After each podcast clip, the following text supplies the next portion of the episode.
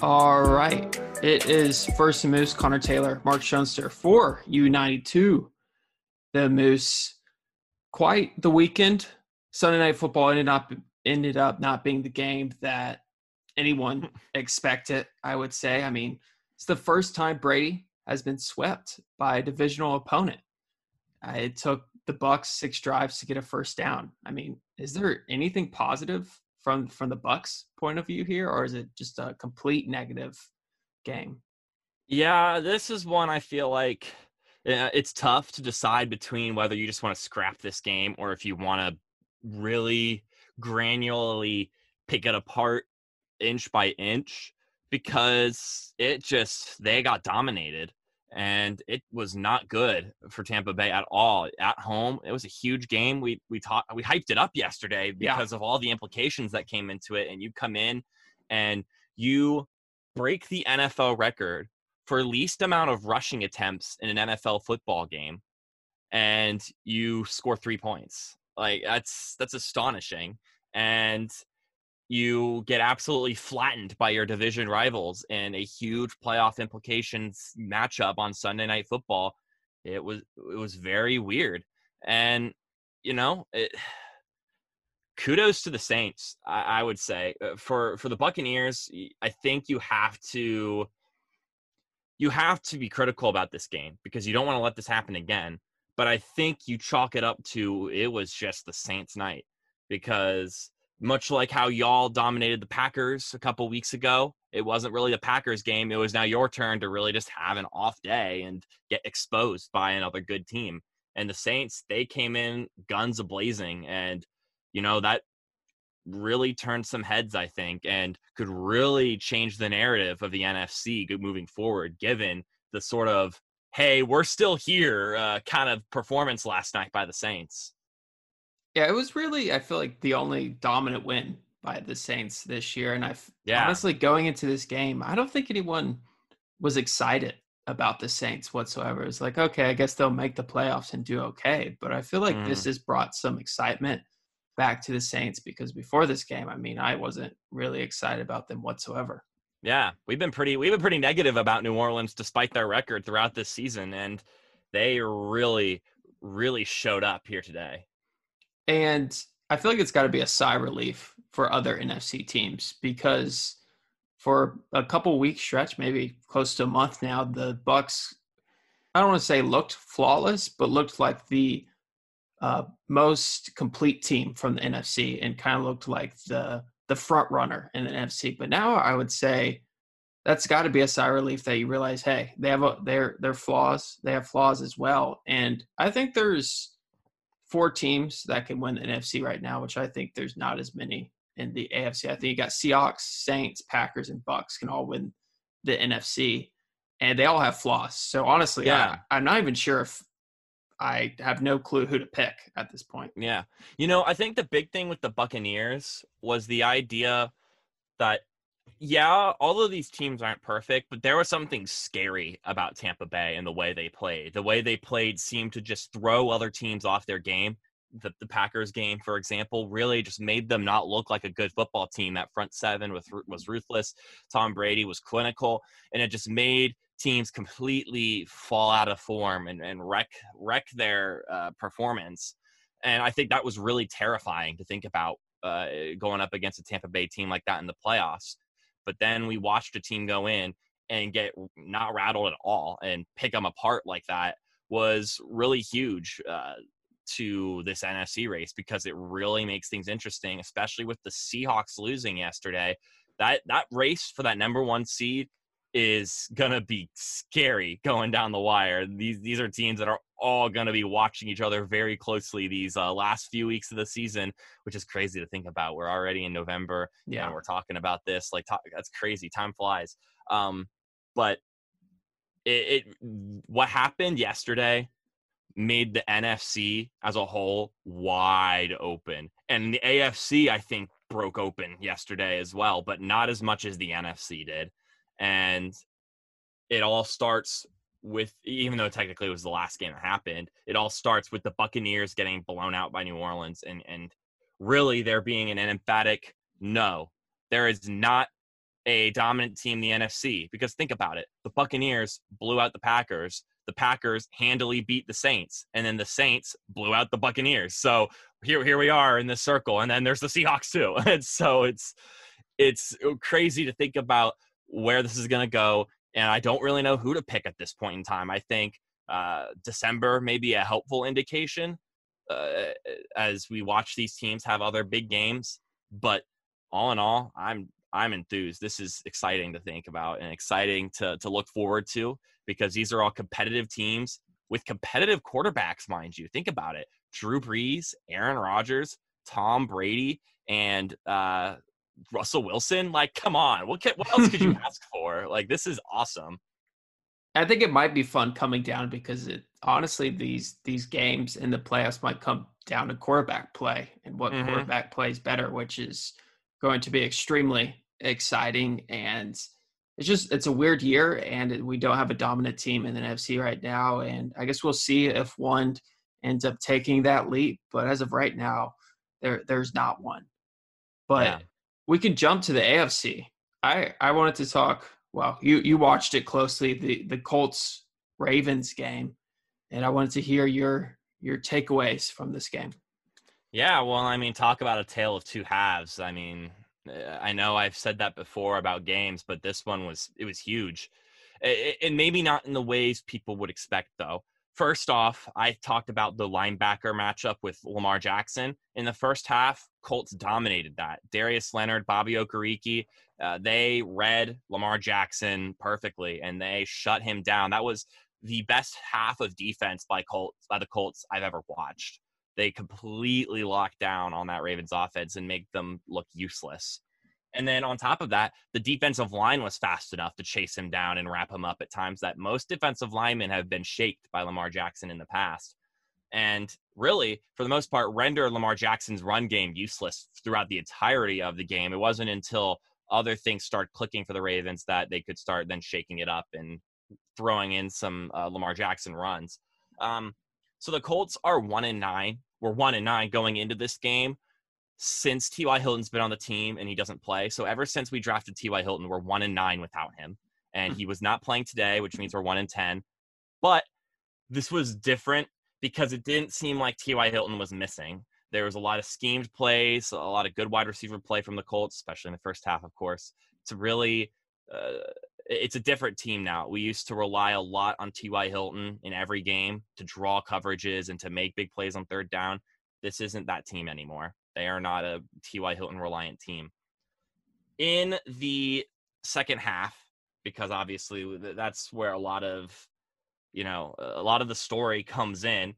The, the Colts offensive line struggled against guys like Calais Campbell and Yannick Ngakoue in the second half. Philip Rivers could not get much time. Um, Baltimore switched they on offense because nothing was working. So they switched to a gameplay style where Lamar Jackson was taking the ball and getting it out of his hands immediately. He, they were doing quick passes, short passes, a lot of them to the tight ends, and it resulted in the Colts linebacking core being stuck in a bit of a limbo where either A, they would have to drop back and cover those linebackers, or B, they pressured and tried to stop Lamar Jackson. The issue was is that Lamar Jackson read the linebackers really well. And when they decided to drop back, he'd run the ball. And when they decided to try to stop him, he'd then dip it off to Mark Andrews again. So that was good tactical work by the Ravens to turn that around. And Lamar Jackson was really sharp in the second half. He he was very poised. He made the right decision just about every time he had the ball in his hands. And then, uh, okay, I got to talk about this. There are two plays, and I I still believe the Colts lost this game, but there are two calls by the referees that were pretty critical. The first one was a missed helmet to helmet hit on Jack Doyle on a third down, which would have extended a Colts drive in the second half. And the Colts barely saw the field in the second half on offense. Credit to the Ravens defense for forcing a lot of three and outs, but that would have extended a drive, given the Colts defense some time to breathe, and maybe put some points on the board in the second half. The Colts didn't get any. So that was a missed call. But then that interception, did you see it? I did not. No. You did not. So there was a call. So the, to start the second half, Lamar Jackson drove all the way down the field, got to the goal line, And then DeForest Buckner forced a fumble, giving the ball back to the Colts. It was huge. We were still up 10 7. In the very next play, Philip Rivers threw a deep ball down the right sideline. And for a second, it looked like Marcus Peters had picked it off. He got his hands on it. He took a step or two back, and then Marcus Johnson punched the ball out of his hands, and the ball fell to the ground, and it was called incomplete. The Ravens challenged the play, and they overturned the call to say it was an interception. For anyone who hasn't seen it, it is the most confounding call that I've seen. And I I feel like it doesn't make sense with the catch rules that are in place. He did not catch the ball. He had the ball in his hands for and they say he's established control for the first two steps, but the ball then broke up. He didn't even reach the ground yet and the ball had come out. So I don't understand how the referees interpreted this as an interception and that really hurt in this game because that meant the Colts pretty much only had one play in the entire third quarter because then the Ravens got the ball and scored. And and I'm thinking about it uh, on another perspective. They called it a catch and fumble, which then the Ravens picked up, but they blew the play dead. Marcus Johnson was right there. If it had been if the play had gone on called as if it were an interception, he could have very easily just scooped the ball. And then that would have been a 40 yard gain for the Colts. Like the play was blown dead, so he didn't make a make him dive for the ball. So it was just a confounding thing by the referees. And and I mean, I'm not trying to sound like a homer here. No, I I actually just went and watched it, and it, it's bad. It's bad. You're not being a homer. Yeah, whatsoever. I'm not trying it's, to it's be a, a homer call. here. It doesn't make. And what really, really, like I can't wrap my head around is the fact that they overturned it. Like that was reviewed. They went back, looked at it, and said, "Yeah, that's an interception, fumble, recovery." And I just uh, that blows my mind. But w- w- now that I can get that that complaining aside, the Colts offense was flat in the second half. Philip Rivers missed some deep balls. They struggled to get anything going, and they didn't respond when the Ravens started clicking on offense. And that's huge because then it really threw the defense under the bus. And the defense even made some plays in the fourth quarter. The third quarter, they just kind of got cut through, but then adjustments were made. And the defense had some stops in the fourth quarter to give the offense some more opportunities. And Philip Rivers and the offense couldn't capitalize off of it. So we'll see if this is just a bad day for the Colts. We've talked about their brutal schedule already. We have the Titans on Thursday night football coming up. Really need to respond in that game. But for the Ravens, kudos to their defense for stepping up in the second half. And kudos to John Harbaugh and Lamar Jackson for making adjustments at halftime where they were dominated in the first half. And they responded very well and they took advantage of the opportunity given to them.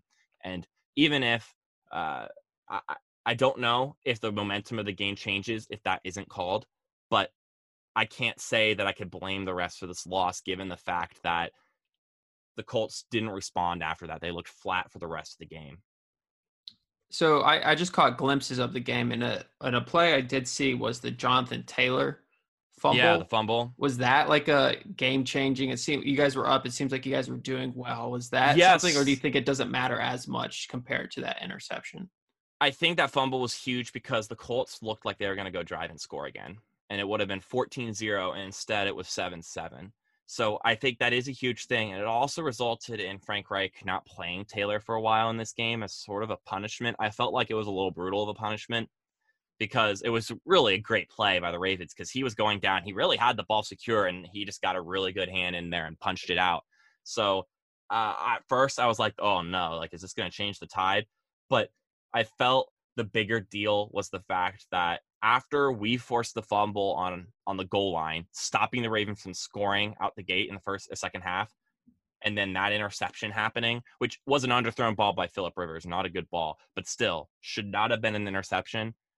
I think really that was the backbreaker because after the defense made a big play and, and said, All right, offense, go get them, the offense turned around and gave it right back. And the defense was like, Oh, come on. Like we just got worn down by them. And then he let them score. And then the offense goes three and out. And then it just rolled downhill from there. I think the interception was the bigger deal, but the fumble was definitely huge because we may not have ever even gotten to that scenario in the second half should the Colts have shut out the Ravens entirely in the first half. And a little bit of a, I guess, a progress report on Jonathan Taylor. His biggest, I say, I think his biggest flaw going into the NFL was his fumbling. I mean, Mhm.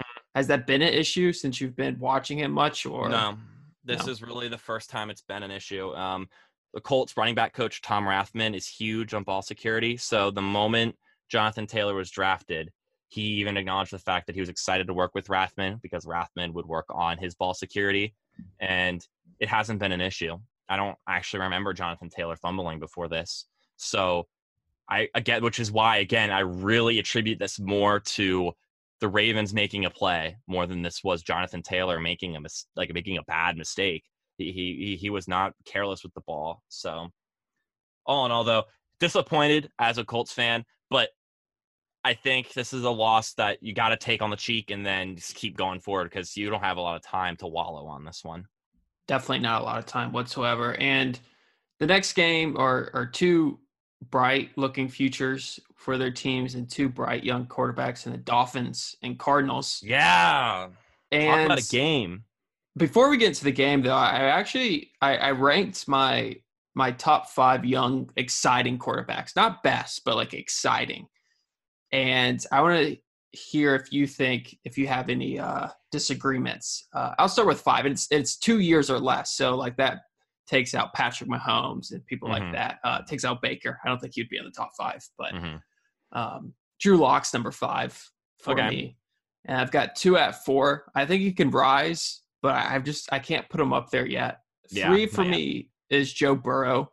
I actually have Justin Herbert above Joe Burrow at number two, and then Kyler Murray. Is there I mean, anything? You can't Yeah. argue with that. You can't argue with Kyler Murray, number one. He is such an exciting playmaker all the time. And yeah, I, I agree with that. Tua might make his way up there, given how he looked yesterday. But yeah, I think it's fair to put him at four right now. And Justin Herbert, yeah, he's an exciting quarterback to watch. I, I don't blame you putting him over Joe Burrow, especially with how you know exciting these Chargers games have been week after week. Justin Herbert is getting his fair share of close games, and I don't know if that's just the Charger way or if he's just going to get really acclimated to this and then he's going to actually have a full season next year and be like, wait, where are all the crazy games at? Like, these are, this is weird. This is way too comfortable. Yeah, so that's that's mainly a reason I put Justin Herbert, Justin Herbert above Burrow because I think he's I don't know he's made some more exciting plays and he's been in Mhm. games that have been uh, more fun to watch at Mhm. the end. But Kyler Murray is just is electric Ridiculous. Yeah. and but yesterday that that game was incredibly fun. I mean, two quarterbacks that I am very excited to watch for a very long time. Yeah, exactly. And you know, it was it was interesting because both of them were on their A game and they were on their A game in the way they love how to do it. Kyler Murray, I mean, look at it. He he was oh, nearly flawless. He had a quarterback rating of 150. He had 200 he had 5 incompletions, 3 touchdowns, no picks, and then he had 106 rushing yards and a touchdown to rush to boot. Like, oh my goodness. Like that's that is as flawless of a performance as you could get. And then on the other side, Tua had eight incompletions and had two touchdowns, and his team won the football game. And he had a glorious 92 ish yard drive at the end of the third quarter into the fourth quarter to give his team or to tie the game up. And he looked great. He escaped the pocket on several plays. He made some plays on his feet. He had 35 yards on his own uh, on the ground. Obviously, that's not Kyler Murray numbers, but I mean, who can get that other than Kyler Murray? And I mean, damn, that was that was a lot of fun. And he was sharp. He was poised. I mean, we said that we were wanting to see if Tua could have a breakout game this season. I mean, look no further. You've got it. The Dolphins won. Tua looked great. Either team could have won this game. And who we, uh, when we talk about the AFC opening up, this is what I'm talking about right here. Uh, you got you got to throw the Dolphins into this this discussion now. Like I know that we've for the past two weeks kind of thought mm, Miami, like they could be maybe they're in a conversation. You know, like if they continue to play well, I think now you got to put them in that. I mean, the record says it. The record's been there, and now they've had some big wins week after week. They dominated the Rams, and then they were able to put it together and beat the Cardinals, and they smashed the 49ers a couple weeks ago. This is a team. And they are good defensively and they are good on special teams too. That don't overestimate or underestimate that position group as well because they almost forced a fumble on a kick return against Arizona in the game yesterday. These guys, that that special teams unit is out to make plays, and boy, are they fun to watch. Like, both of these teams are exciting, and they combine together in the perfect way. It was a fantastic game.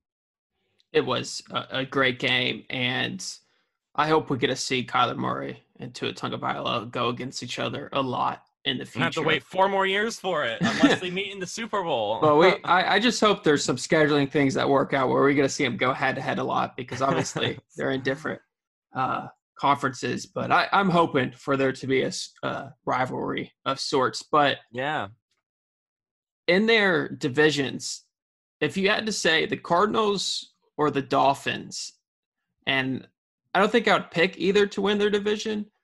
But if you had to pick one of them, who do you who do you think you would lean on? Do you think you would lean on the Dolphins to win theirs or the Cardinals? Well, let me very quickly take a glance at their schedule because I think that's the bigger indicator here. The Cardinals, hmm, I don't know. They might have a good chance. I think, oh, okay. I think the Dolphins have the better chance. I think Miami has, uh, I mean, they're one ish game behind the Bills. They're five and three. The Bills are seven and two. So there's a one more loss, and the Bills still need to have their bye. Meanwhile, the Cardinals are also one game behind the Seahawks, five and three, six and two, and they do have a win over Seattle at this point. I mean, it's tough. I I think Seattle. I trust Seattle more than I trust the Bills, even though the Bills just beat Seattle. Um, I think that Miami right now, they are playing some good football and I think they could beat anyone they're matched up against right now. I don't. I'm not saying I'd expect them to beat anyone in the NFL, but I think they're capable of beating anyone in the NFL right now. And the Cardinals are kind of the same way, but not to the extent Miami is right at this moment. And Tua Tagovailoa is exciting. He's playing sharp. They, you know, they prepped them up for this. It's almost like this was part of the plan all along, even though I, I know it couldn't have been because if they knew Tua was going to be this good, they would have started him from week one. They needed to wait and wait for the things to click, you know? And it happened. And Miami is playing.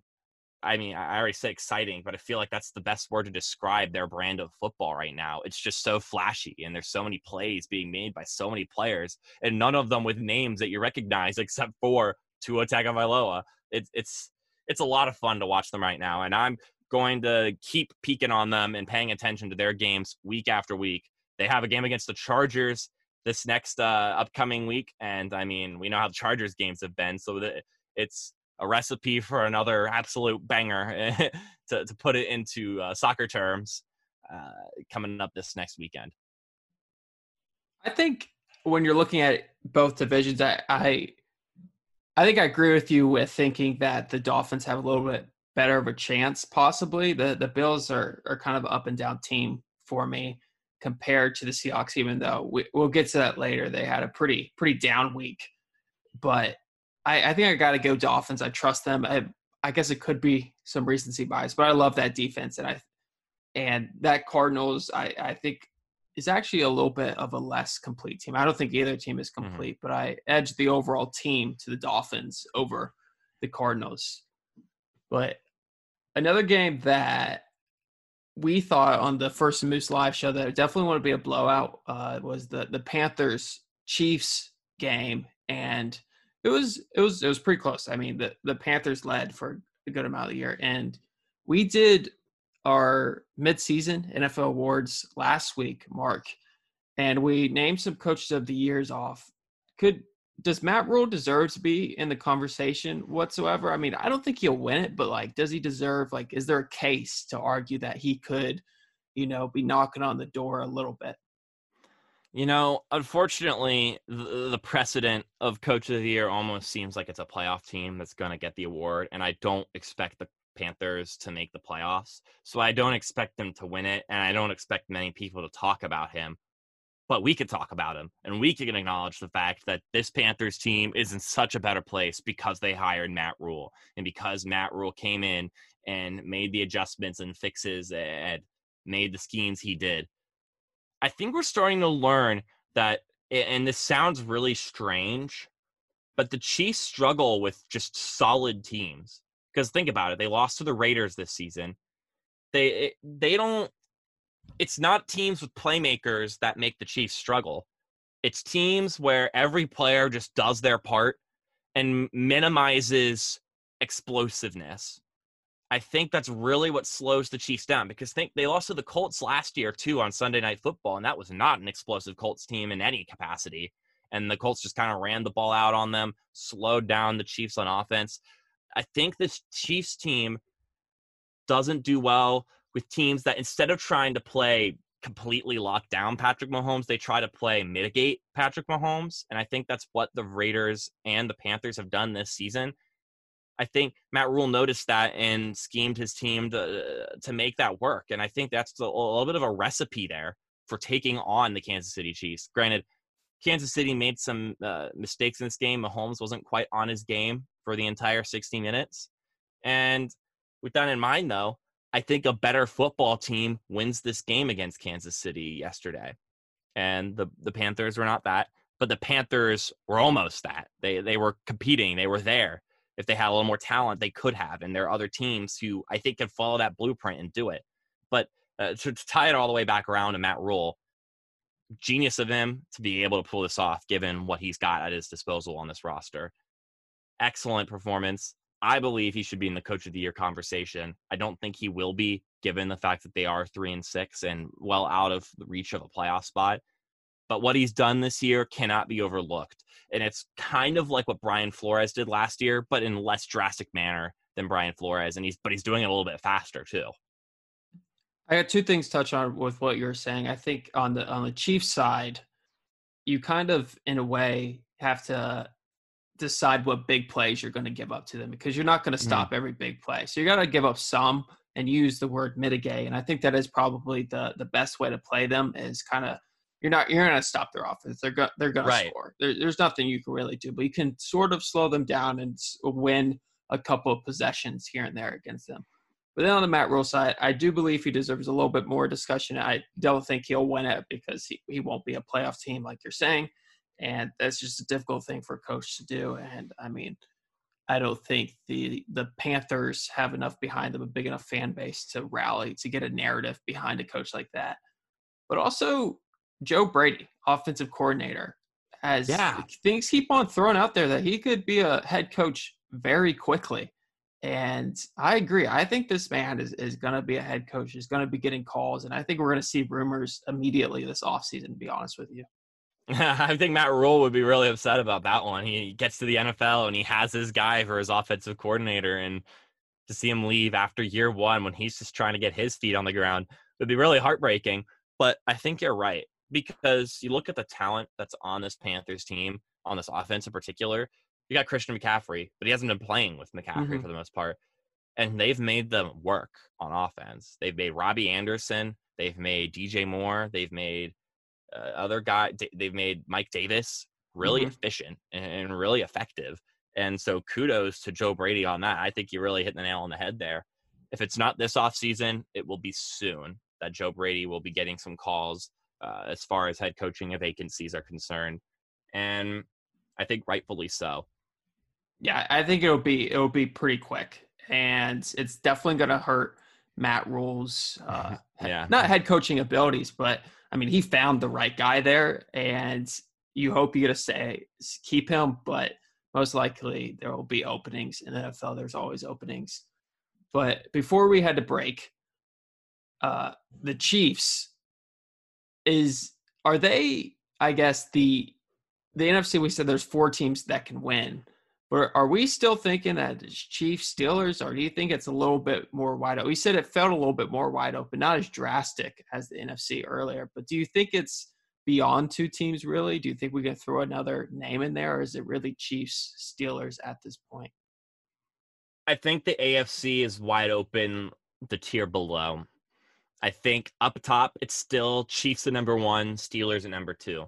And you would think maybe the scare yesterday would have put a dent into the Chiefs' name, but the Cowboys also put a scare on the Steelers. So, and I think that's worse than the Panthers. So I think Chiefs are still kings in the AFC as it stands, and I'm I'm still confident in a Chiefs Super Bowl run right now. But that could change. And as we're watching this NFL season unfurl, we can't really be confident about really anything just yet because things are getting really spicy right now in the NFL with some of these matchups and teams are are showing some weaknesses that were looking pretty clean up to this point or they're showing weaknesses that are costing them games more like because we knew the Seahawks defense was not great but now we're really starting to see it come to fruition and I think we could see the Chiefs uh, flounder a bit and I think we'll see the Steelers flounder a bit as well. They floundered yesterday I'm going to say that and I think that things these are the weeks you want to pay attention to if you haven't been paying too close attention to the NFL this season and you're trying to get your way back into it, I can understand if you've been struggling to get into it. COVID 19 has done a lot of things to a lot of us and has caused us to not function the same way we used to. But now is the time to start getting into the NFL because things are getting things are getting really good right now.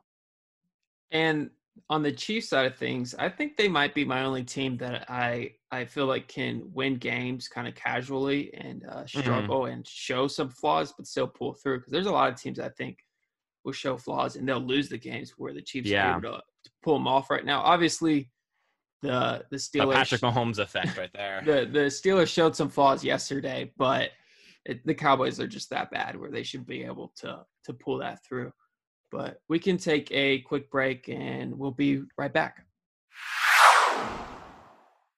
Have you ever wondered why everyone and their mother seems like they have a podcast today?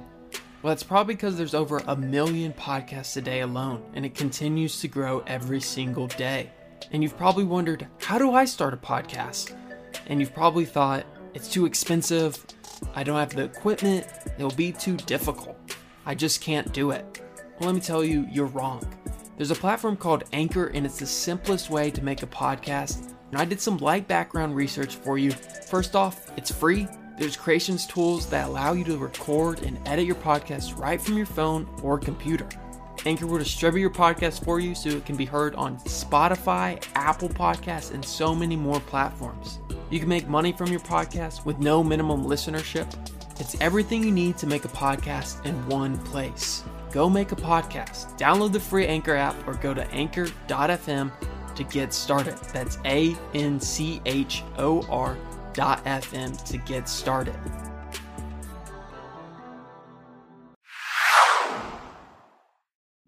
And we are back. First and Moose, Connor Taylor, Mark Schoenster. Seahawks, Bills, Mark. Russell Wilson you know, can't save a team that isn't in a 50-50 game. And you know, a lot of things we've we've talked about that, and that he that he wins a lot of those games. I know the game yesterday was he had a bad game. It, it wasn't a good game by Russell Wilson by any by any means. But the thing is that we've known that the defense is bad, but the but Russ Wilson can, can rescue the defense, but that defense cannot rescue him there's there's I don't think we're gonna see a game where Russell Wilson needs help and that defense is gonna come up clutch. I mean, I guess we saw it. You could argue earlier this year where they stopped Cam Newton at the goal line, but I don't. I think I would give that win more over to Russell than than the defense. Um, and I think we're just learning that that defense is going to be the Seahawks' kryptonite. That's the reason they're going to lose a game in the playoffs and I mean, it's just it's just a flat out bad defense. It's the pass defense is not good whatsoever. I mean, seven out of the eight Bills players who caught a pass had a play where they gained 20 or more yards yesterday. Um, the Bills ran 24 plays and just one 24 pass plays and just one run play in the first 28 minutes. So they basically say, hey, this is how we're going to attack you. We're going to attack you through the mm. air. We believe this is the way we can beat you. And that's, I think, really scary for the Seahawks because I was trying to think, we've talked about the one seed mattering a lot this year because the, the changing of the, the playoff format a little bit going to seven teams.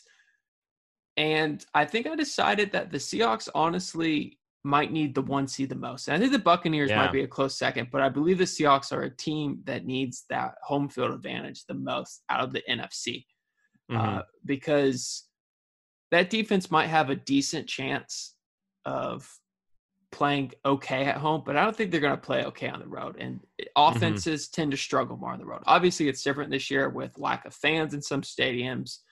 But if if they go to a stadium with more fans, with a little bit more ruckus, by who knows what January really looks like? Not predicting anything, and I think the offense, you know, tends not to travel as well. That's happened. Tons defenses travel, and that defense honestly can't travel. I don't think it can be good at home. So I think they need home field advantage. And on the Seahawks side, a little bit more. We've known DK Metcalf is a beast.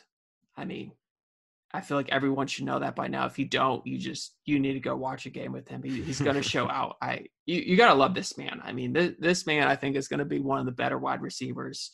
I think he is right now, but I think maybe after this year he'll start getting in that top five discussion. Maybe sometime next year. I don't think he's there yet, but I think he will start being in that discussion. I think he's still seen as kind of like just an athletic dude, but I think eventually we'll we'll see him lean towards that way but I I I learned more from the Seahawks because I thought the Seahawks couldn't lose to just anyone, but now I definitely think the Seahawks can lose to anyone, specifically playoff teams. I think they can lose to anyone in the playoff field. And that's kind of how I felt about the Bills. They could lose to anyone and beat anyone. But I think they're they're kind of similar teams where they can they can lose but also win and be very dominant. Um and then the Bills defense was a little bit better, but not nothing great. I mean, the Bills offense still would have needed 35 points at least to win. So that's nothing saying anything too great by that. But they they looked a notch better, a little bit more. I mean, they got turnovers, but they still gave up a lot of a lot of points. But yeah, overall just more takeaways from the Seahawks and it's it's looking it's another reason why we were saying that the NFC opened up more because the Seahawks struggled. And I don't think I learned too much more from the Bills, in all honesty, because this is the team, they're up and down team. But now I think the Seahawks are up and down team as well. Yeah, I think the big thing with the Seahawks is we talked about those four real NFC contenders. I think the Seahawks have the most to be concerned about because I think the Packers' run defense is a glaring flaw in them. The Buccaneers, I think a big Uh, issue for them is I don't think they can rely on their running game. And I don't know if this team can play from behind too well. And for the Saints, I mean, we need to see it for more than one game. But outside of that, they've been a little flat. They haven't been able to really put together a complete game until yesterday. And then, but then you have the Seahawks, where it seems like their defense, in particular, like you said, their pass defense, is never going to win them a football game. I believe Green Bay, Tampa Bay, and New Orleans can win games despite their flaws. I feel like the moment Russell Wilson is off, they lose. Uh, that's going to hurt them in the playoffs. I think I'm the least confident in them out of those four playoff teams uh, t- when it comes to playoff time. I know it's uh, an overused phrase, and I know it's cheesy and it's cliche, but defense wins championships. That's just kind of a proven motto, even in the era of offense. Having a defense that steps up is critical. Even for this for the Chiefs offense last year when they made their run. Those comebacks don't happen if that defense doesn't step up and stop the opposing team's offense and give the ball right back to Patrick Mahomes. So and then the 49ers last year, I mean, they dominated on defense and tore through the NFC to get to the playoff to the Super Bowl. So you need to have a defense that can make plays. And right now, the Seahawks are just not there. Maybe Pete Carroll can pull something out of his hat come playoff time. But right now, I, I'd say that that's a heavily concerning thing about Seattle is that the moment Russell Wilson makes a mistake, they're not there to cover for him at all. No, they that defense is I don't see them winning a game. And I think I mean, I don't like the Packers defense, and obviously I might be a little bit more critical of them than other defenses since I watch them every yeah. week. But at least the thing that scares me about that where the weakness is for the Seahawks. It's pretty much everywhere on the defense, but the Packers is the run defense. And if the Packers can get like a lead, the other team has to pass the ball. Yeah, so you can cover it up. Yeah, you can cover it up. But the Seahawks, their biggest weakness out of many weaknesses is their pass defense, and they're going to be in pass heavy games uh, because they're they, they're playing in shootouts basically. Yeah, that's what the observation you pointed out. That's really huge is the fact that the Bills came out of the gate just throwing the ball. I think that's huge because most of the time you want to run the ball, establish a pattern, and then once you have a lead, like the Bills did this entire game, you want to run the ball to run off the clock. But the Bills opted to take the harder route and pass the ball because they knew it would work. And that's huge. That's big. And I mean, we're talking about these other NFC contenders Tom Brady, Drew Brees, and Aaron Rodgers. They'll be happy to throw the ball against the Seahawks all day. All better than Josh Allen, too. Yeah. So I the Seahawks got things to worry about. We knew that, and but I think it uh, was was the spotlight was on it yesterday, and we're gonna we have to look at that more and more. And if it can be patched up, uh, we can see them being a, a team that can maybe take a leap. But right now, I, I agree with you, Mark. You said out of those four teams we talked about, I we're more you're more worried about them, and I am as well. The Bears Titans. I'm starting to feel good because the Bears are the team I kind of more expected. To be honest with you, uh, they're they're doing okay. They're on a they're on a bad skid, but should should Bears team should Bears fans be worried about this Bears team? Yeah, you're you're looking at a Bears defense that looks like it's going to be wasted by this offense. Don't look at the stats for this game. Patrick or Patrick, Nick Foles had 300 yards, two touchdowns, no picks. That's not what happened in this game. That's garbage time. They didn't score any points till the fourth quarter. By that time, it felt like the game was already over. Uh, and so this Bears offense is in mm. desperate need of something, and I don't think they're going to find it in any of these quarterbacks. And it's not like they don't have playmakers on their offense. Allen Robinson's pretty good. I'd say Anthony Miller and Darnell Mooney are both pretty good wide receivers. And I don't know, David Montgomery seems to be a pretty flat running back, so that's unfortunate for them. But they just they don't have it. And I think if you're a Bears fan, you know you've lost three straight games and i think more to come because yeah you can make every game ugly but you still have to put points on the board in ugly games. These games aren't going to be zero zero the entire time and so i think teams are starting to figure out ways they can scratch points out of the bears. It's not going to be fun. It's it's going to be a brutal game and the titans were aware of that and they made it work and even though it was brutal it was effective and they won comfortably. I think Chicago has a lot to be worried about right now as far as even being in the playoffs this season. And that pass offense not scared whatsoever of it. And I think the thing is, you would hope there's a run game, but the Bears have only had three games this year where the team as a whole rushed over 100 yards out of the nine games they played. Mm-hmm. And they mm-hmm. haven't had a rusher that's rushed over 100 yards. They they just haven't had a dominant run game whatsoever. They haven't been able to establish it. And I think uh, Nick Foles is a quarterback that needs a run game. He's not a top tier quarterback where you can just lean on him to be able to pass it. He has a he has pretty good wideouts. I like Allen Robinson. I, I feel bad for him. I think if he was in better situations, he would probably be talked about more, but he, he's just not. And I mean, it's just it doesn't look good right now, and they were winning ugly, but now that the tides kind of turned, and now they're they're losing ugly here. But mm-hmm. on that Titan side, they signed Jadeveon Clowney this offseason, and he has not recorded a sack thus far. Is is that something to worry about? I mean, you're I believe it's 12 to 14 million this year. It's it's a lot for not recording a sack. I need to look yeah. at the exact numbers, but they're they're overpaying him with his production as of right now. Yeah, I mean, he didn't record anything yesterday. Not a not a tackle, uh, not a quarterback hit, nothing. And this guy is just I mean, Vic Beasley and Jadeveon Clowney have been absolute whiffs by this uh, Titans front office, and really, if those two had panned out, I think this team really would be in that uh, top tier conversation in the AFC. But the, their invisible, their invisibility has been the reason this Titans team has fallen from being a, a top AFC team to being a team that's going to have to compete really hard to win their division.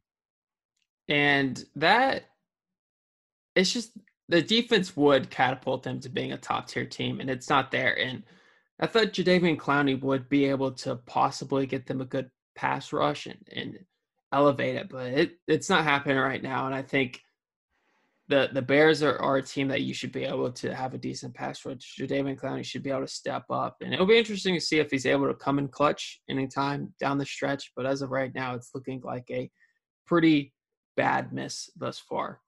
Uh, but Chargers, Raiders, and I kind of I don't know if I feel bad for Justin Herbert, but I mean he just can't stop the Chargers from being the Chargers right now. They're they're still going to find ways to blow games. Yeah, I mean it's tragic, isn't it? And this time he was this close. He was this close to it working because this time he had the ball at the end of the game. It was his turn to to turn it on Derek Carr and the Raiders, and it it was just inches shy of of being that. He made the plays, and it, I think Justin Herbert did everything he needed to do to win this game. I think he's learning the harsh reality right now of what it means to be a Los Angeles Charger, and I think that he'll win. The wins will come eventually, and what Anthony Lynn and what the other coordinators need to do is ensure him of that. Is that the way he's playing is not the problem. And that, I mean, yeah, there are going to be some tweaks you can make, but the wins will come if you keep playing like this. The, the rest of the team just needs to catch up, which is crazy to think about being asked up by a quarterback that wasn't even starting at the beginning of the season and is also, uh, if we forgot, a rookie and is not playing like one right now. And uh, so kudos to him. I do feel for him. this is this is pretty brutal. These these last few games have been quite the harsh stretch for Chargers fans everywhere. Yeah, it's been a harsh stretch, and I think that teams, I mean, I fans, I don't know if you think it's going to get any better. I, I don't see it getting better this year, at least. But on, on the Raiders side of things, obviously they they need this win. They're in they're in the playoffs as of right now, but honestly, I'm not that confident that they're going to make the playoffs. They they set the sixth seed, and you've got them at five and three, Dolphins five and three, Browns five and three, and Colts five and three. But I would at this point, I'm more confident in the Colts and Dolphins getting in over the Raiders. Would would you agree with me, or do you think the Raiders should be leaning on more confidence that they're not in the driver's seat, but they are ahead at the moment. Yeah, they have a rough schedule. Uh, the Raiders, we I think we talked about this two weeks ago, or maybe it was just last week because it was after the Browns game. Mm-hmm. The Raiders, they don't have it easy. They don't really have too many games that are handed to them. And now you've got the Dolphins that are in here. You've got a crucial game with the Colts in December. That's going to be huge. And I just think you drop some of these games in here. I don't think you can put it on week after week, especially if it looks like this, where you were a smidge, a hair away from losing. I, out of all those teams, I think they have the worst chance, even though they're in the driver's seat right now, given the way Miami's playing. And I, I don't know. I think that game against Indianapolis in December is going to be a big deal and could end up being what puts one of those teams in the playoffs. I I like the Raiders and I I kind of actually cheer for Gruden somewhat. I think he's mm-hmm. a, a fun coach to watch. He's one of the the coaches that I kind of just in, just enjoy watching his not shenanigans, but just his personality on the sideline, doing doing weird stuff, reacting to weird stuff. And I, I think he's fun to watch.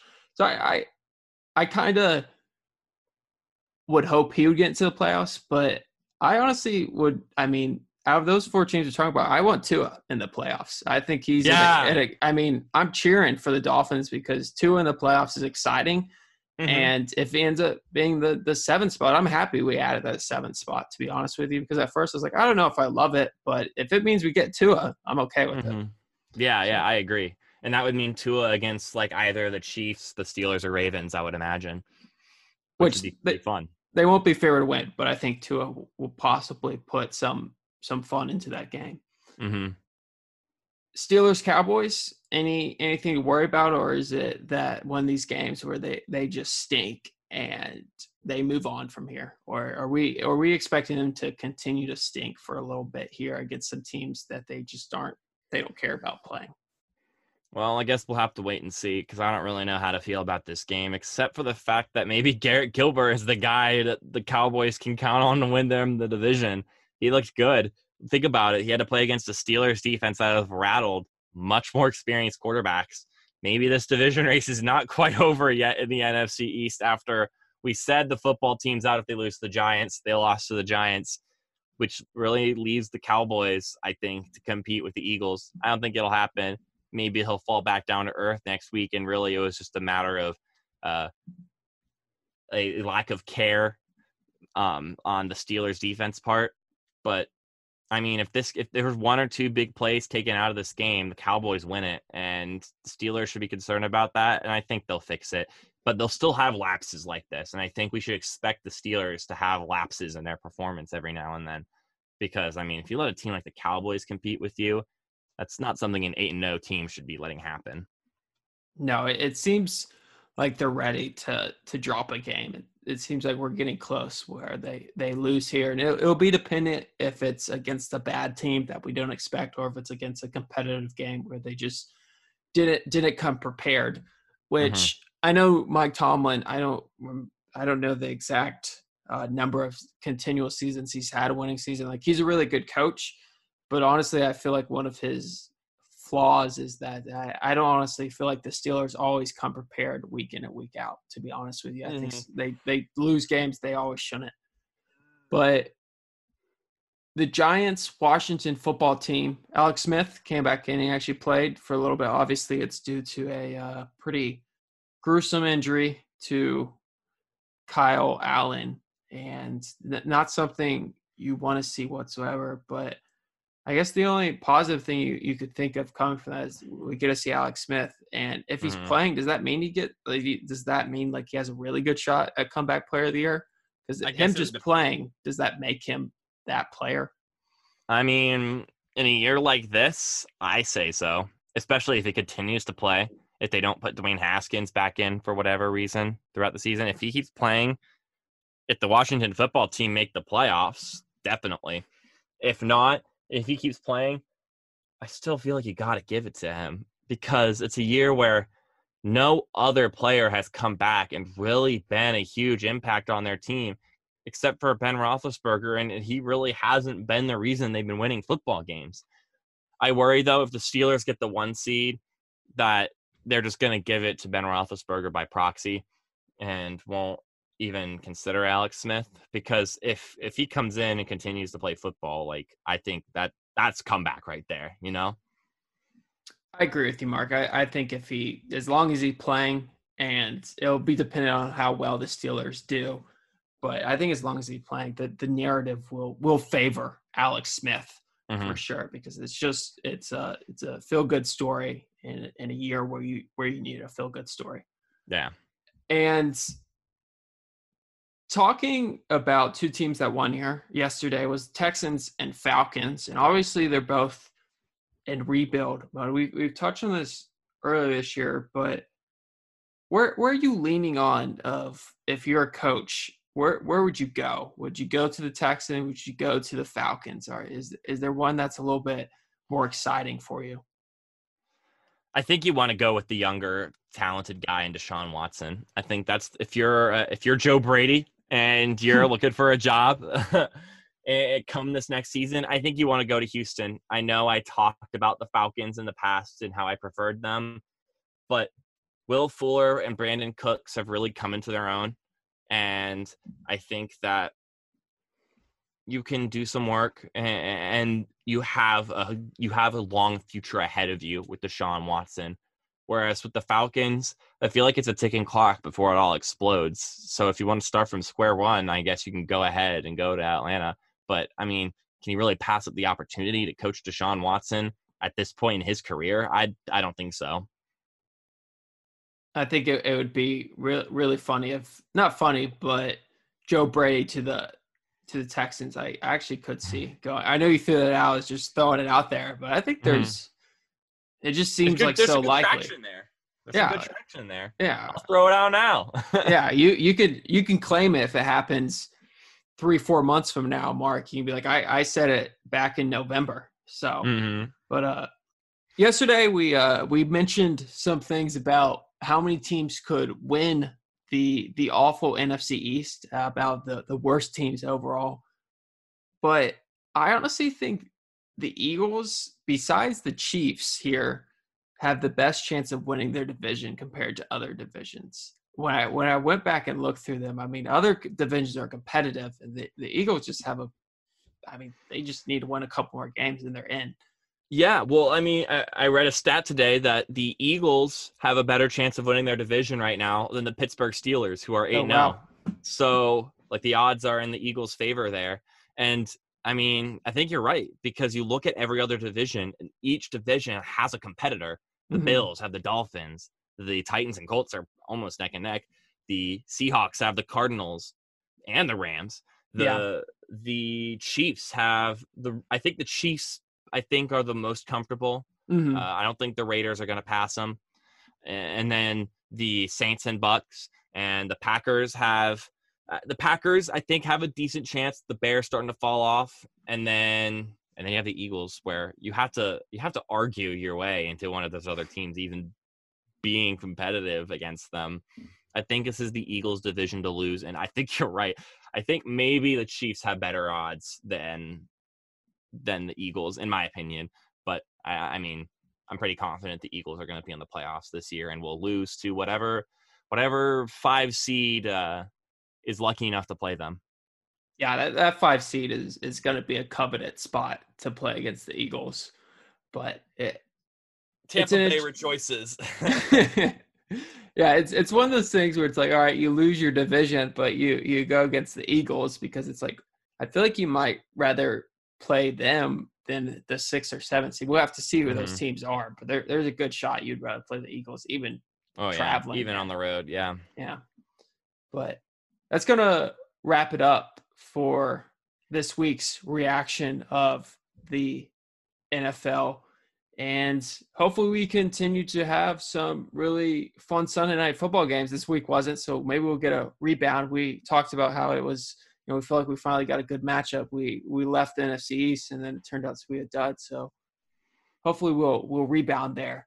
But if you're listening on the air, 10 to 11, on U90 to The Moose on 91.7 FM. Thanks for listening, or on any podcast platform. Thank you for listening as well. This has been First and Moose.